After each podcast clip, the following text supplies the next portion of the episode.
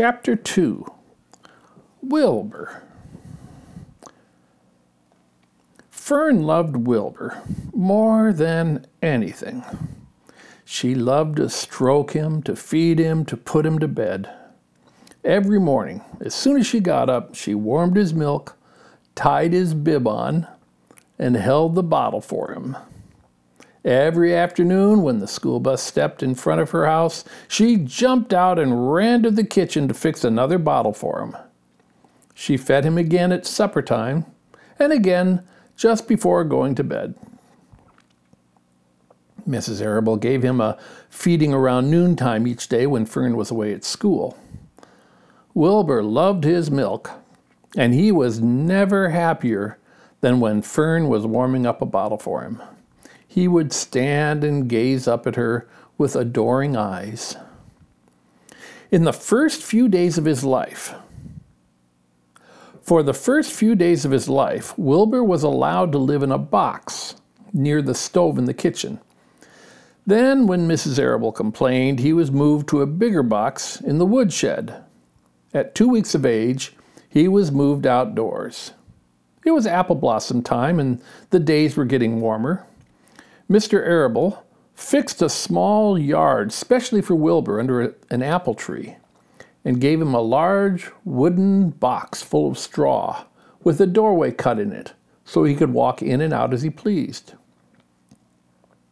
Won't he be cold at night? asked Fern. No, said her father. You watch and see what he does. Carrying a bottle of milk, Fern sat down under the apple tree inside the yard. Wilbur ran to her and she held the bottle for him when he sucked. When he had finished the last drop, he grunted and walked sleepily into the box. Fern peered through the door. Wilbur was poking the straw with his snout. In a short time, he had dug a tunnel in the straw. He crawled into the tunnel and disappeared from sight, completely covered with straw. Fern was enchanted. It relieved her mind to know that her baby would sleep covered up and would stay warm. Every morning after breakfast, Wilbur walked out to the road with Fern and waited for, with her till the bus came.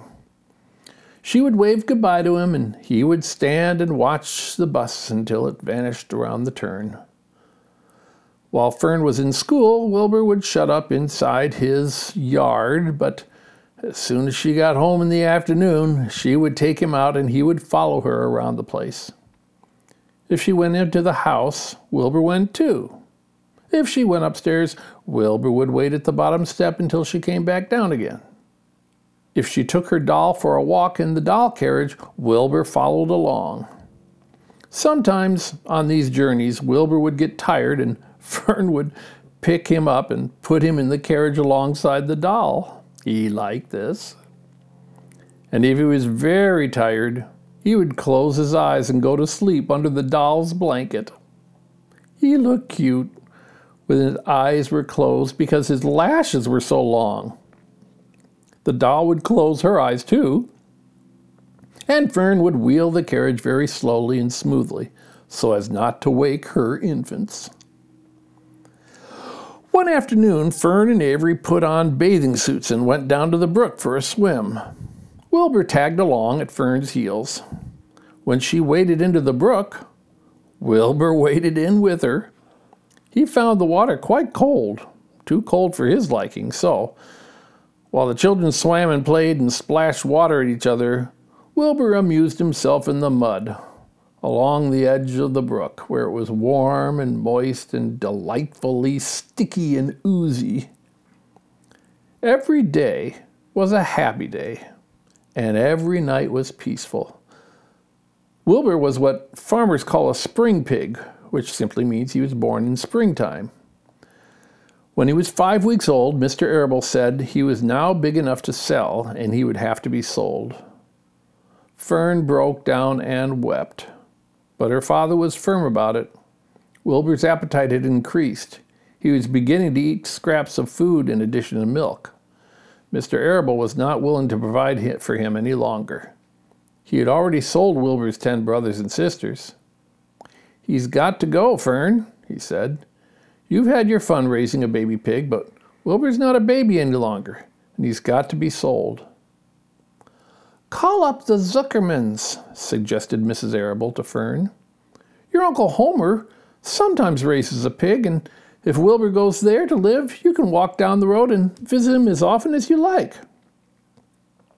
How much money should I ask for him? Fern wanted to know. Well, said her father, he's a runt. Tell your Uncle Homer you've got a pig to sell for six dollars and see what he says. It was soon arranged. Fern phoned and got her Aunt Edith, and her Aunt Edith hollered for Uncle Homer, and Uncle Homer came in from the barn and talked to Fern.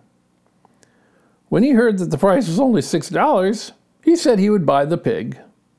Next day, Wilbur was taken from his home under the apple tree and went to live in a manure pile in the cellar of Zuckerman's barn.